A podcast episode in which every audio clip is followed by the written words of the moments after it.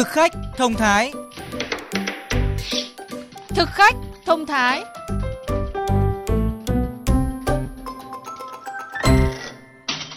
Xin chào quý vị thính giả đang nghe chương trình Thực khách thông thái phát sóng trên kênh VOV2 của Đài Tiếng Nói Việt Nam. Các bạn thân mến, trong một số quảng cáo về thực phẩm, chúng ta thường nghe nói đến khái niệm chất béo không bão hòa có tác dụng tốt cho sức khỏe. Tuy nhiên, thế nào là chất béo không bão hòa và phân biệt với các loại chất béo khác như thế nào thì nhiều người nội trợ vẫn còn khá mơ hồ, thậm chí nhầm lẫn. Chất béo bão hòa là những thức ăn có thể nó chuyển hóa mà không có ảnh hưởng gì tới mỡ máu như thịt, cá. Em không hiểu là chất béo bão hòa các thứ em không am hiểu về các cái loại. Nói thật là không không biết là thế nào chất béo bão hòa. Do hiểu biết chưa đầy đủ nên nhiều người nội trợ cho rằng chỉ có chất béo không bão hòa có trong dầu thực vật mới tốt cho sức khỏe.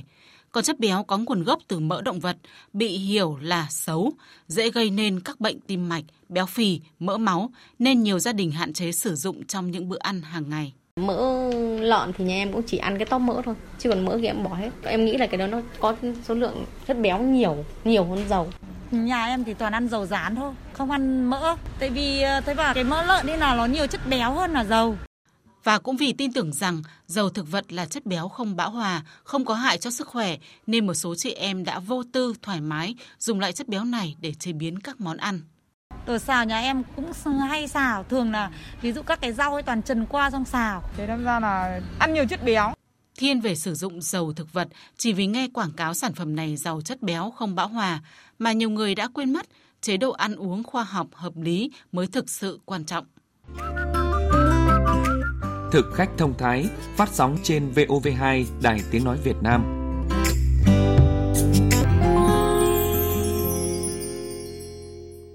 Quý vị và các bạn thân mến, chất béo là một phần thiết yếu trong chế độ ăn uống, giúp cung cấp năng lượng, hấp thụ một số chất dinh dưỡng và duy trì nhiệt độ cơ thể. Mỗi loại chất béo đóng vai trò khác nhau đối với sức khỏe và điều quan trọng là chúng ta lựa chọn và sử dụng sao cho hợp lý. Ngay sau đây mời các bạn cùng nghe Phó Giáo sư Tiến sĩ Nguyễn Xuân Ninh, Phó Viện trưởng Viện Y học ứng dụng Việt Nam phân tích về điều này trong cuộc trao đổi với phóng viên VOV2. Thưa bác sĩ, chúng ta thường nghe nói đến chất béo bão hòa, chất béo không bão hòa và chất béo chuyển hóa. Thì xin bác sĩ giúp thính giả của VV2 phân biệt ba cái loại chất béo này ạ. Về cái sự khác biệt của ba cái chất béo này là do cái cấu trúc tạo thành của nó, nó uh, có khác nhau. Ở đây là cái axit béo có sự khác biệt. Ví dụ cái chất béo bão hòa là do các axit béo bão hòa nó tạo thành.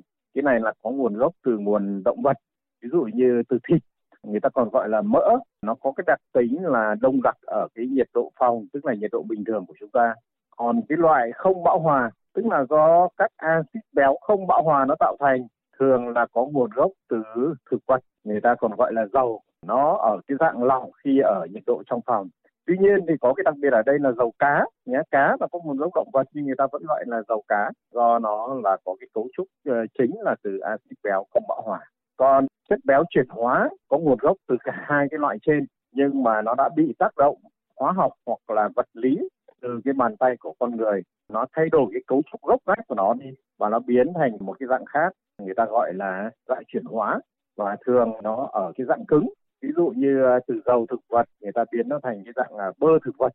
Hoặc một cái dạng thứ hai là dầu mỡ sau khi mà chúng ta rán quay à, sử dụng một hai lần ở nhiệt độ cao thì nó chuyển thành cái à, dạng chuyển hóa tức là loại đã được sử dụng rồi. Chất béo bão hòa chất béo không bão hòa và chất béo chuyển hóa thì thường có trong những cái thực phẩm nào ạ thưa bác sĩ?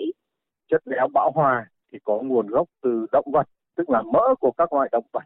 Thế còn cái loại bão hòa có nguồn gốc từ thực vật cũng như ờ, một số cái loại dầu mà có chứa ờ, một cái ờ, lượng nhỏ axit béo bão hòa như là dầu cọ, dầu lanh hay các thứ, tức là mặc dù là thực vật thế nhưng mà vẫn có lẫn một chút chất béo bão hòa vào. Thế còn cái loại chuyển hóa như là bơ thực vật, dầu hoặc mỡ qua chế biến công nghiệp thực phẩm và đặc biệt ở trong gia đình thì dầu mỡ sau chiên rán ở nhiệt độ cao cũng chuyển thành cái dạng chuyển hóa. À, nhiều người thì thường cho rằng là chất béo bão hòa là kẻ thù của bệnh tim mạch thì điều này có đúng hay không ạ? Và trong số ba cái loại chất béo thì loại nào là chất béo tốt và loại nào là không tốt cho sức khỏe thưa bác sĩ? Thì tôi khẳng định ngay là cái loại chất béo chuyển hóa chúng ta không nên tiêu thụ chất này. Dầu mỡ rán rồi quay rồi không nên à, tiếc mà ăn à, trở lại. Nó sẽ có những cái chất à, nguy hiểm ở trong đó. Còn hai cái loại dầu và mỡ đều là tốt cho sức khỏe nhưng cần tiêu thụ với một cái lượng vừa đủ thôi và phải có cái sự cân đối giữa hai cái loại dầu và mỡ. Chúng tôi thường khuyên là trong cái bữa ăn hàng ngày của chúng ta cái lượng dầu nó thường chiếm từ 30 đến 50 phần trăm của cái loại dầu mỡ. À, còn lại là à, vẫn phải tiêu thụ mỡ nữa các mà. Chúng tôi thường thường chúng tôi hay khuyên mỗi người một ngày nên sử dụng 2 đến 3 đơn vị dầu mỡ. Mỗi đơn vị nó bằng cái ngón tay cái của chúng ta. Tuy nhiên thì có những cái đối tượng đặc biệt, ví dụ như người trung niên, người già, người cao tuổi hoặc những cái bệnh lý uh, mãn tính, tăng huyết áp, tim mạch, mỡ máu cao thứ thì người ta sẽ ra giảm tăng cái lượng dầu hơn và giảm cái lượng mỡ. Vừa rồi thì bác sĩ có nói bơ thực vật là một cái dạng chất béo chuyển hóa. Vậy thì chúng ta có nên sử dụng bơ thực vật trong cái bữa ăn hàng ngày hay không ạ? Thường thì tôi khuyên là không nên sử dụng. Thế tuy nhiên thì tại sao người ta sản xuất ra? Câu trả lời là nó vẫn có những tác dụng nhưng mà không phải cái tác dụng ở đây về mặt sức khỏe ví dụ như từ dầu tại sao người ta phải chuyển thành cái dạng cứng kia là người ta giữ được lâu và thứ hai nó có tác dụng trong cái việc mà chế biến hoặc là nó cũng có một số cái tác dụng về mặt dinh dưỡng nhưng ngược lại thì nó lại à, có những cái tác dụng không tốt trong cái mặt là chuyển hóa và đặc biệt đối với những cái người mà có vấn đề tăng mỡ máu hoặc là tim mạch hoặc là huyết áp hoặc là mỡ động mạch cái này là rất là không tốt. Vâng ạ, xin trân trọng cảm ơn bác sĩ ạ. Tại sao? Thế nào? Tại sao? Thế nào? Con này, mẹ thấy là mua cái bộ đũa này thay cho bộ đũa cũ ở nhà mình được đấy con nhỉ? Ừ, đũa này nhìn thì cũng đẹp đấy nhưng mà con thấy nó cứ bóng quá ấy mẹ Mẹ nghĩ là bóng thì càng đẹp chứ sao Mà rửa cũng dễ nữa con ạ Rồi ôi con chỉ lo là họ dùng hóa chất gì để sơn cho nó bóng ấy Ừ nhở Nếu thế thì không biết có ảnh hưởng đến sức khỏe không nhỉ?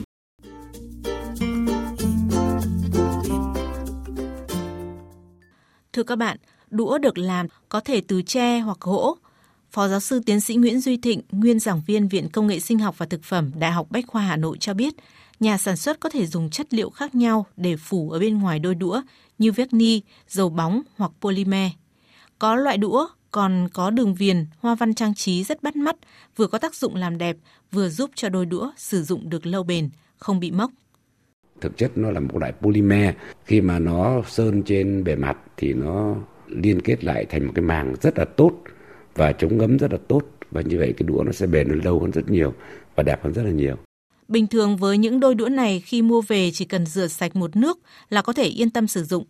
Tuy nhiên thực tế có những đôi đũa dù ngâm nước và rửa xà phòng nhiều lần, nhưng màu ở trên đôi đũa vẫn tiếp tục phai ra, gây tâm lý hoang mang cho người tiêu dùng. Theo Phó Giáo sư Tiến sĩ Nguyễn Duy Thịnh, đó có thể là phẩm màu, có giá thành rẻ.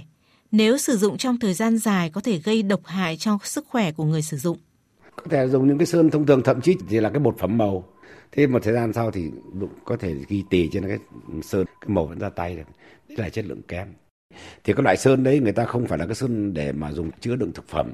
Vì vậy cho nên nếu như trong trường hợp mà dùng cái sơn đó để mà sơn thì có thể là gây ra những độc hại.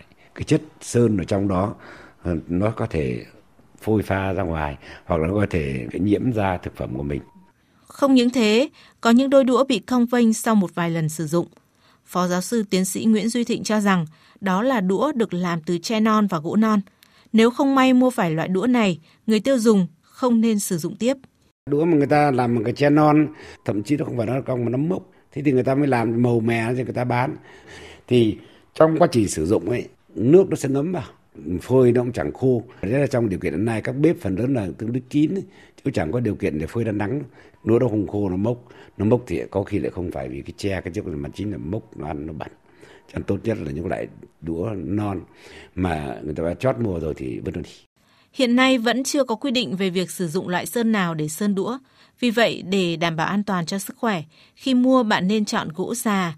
Cách nhận biết bằng cách bạn cầm nặng tay, trông thớ gỗ hoặc thớ tre thẳng và mịn là được. Chương trình Thực khách thông thái đến đây là hết. Cảm ơn các bạn đã quan tâm theo dõi. Xin chào và hẹn gặp lại trong các chương trình sau.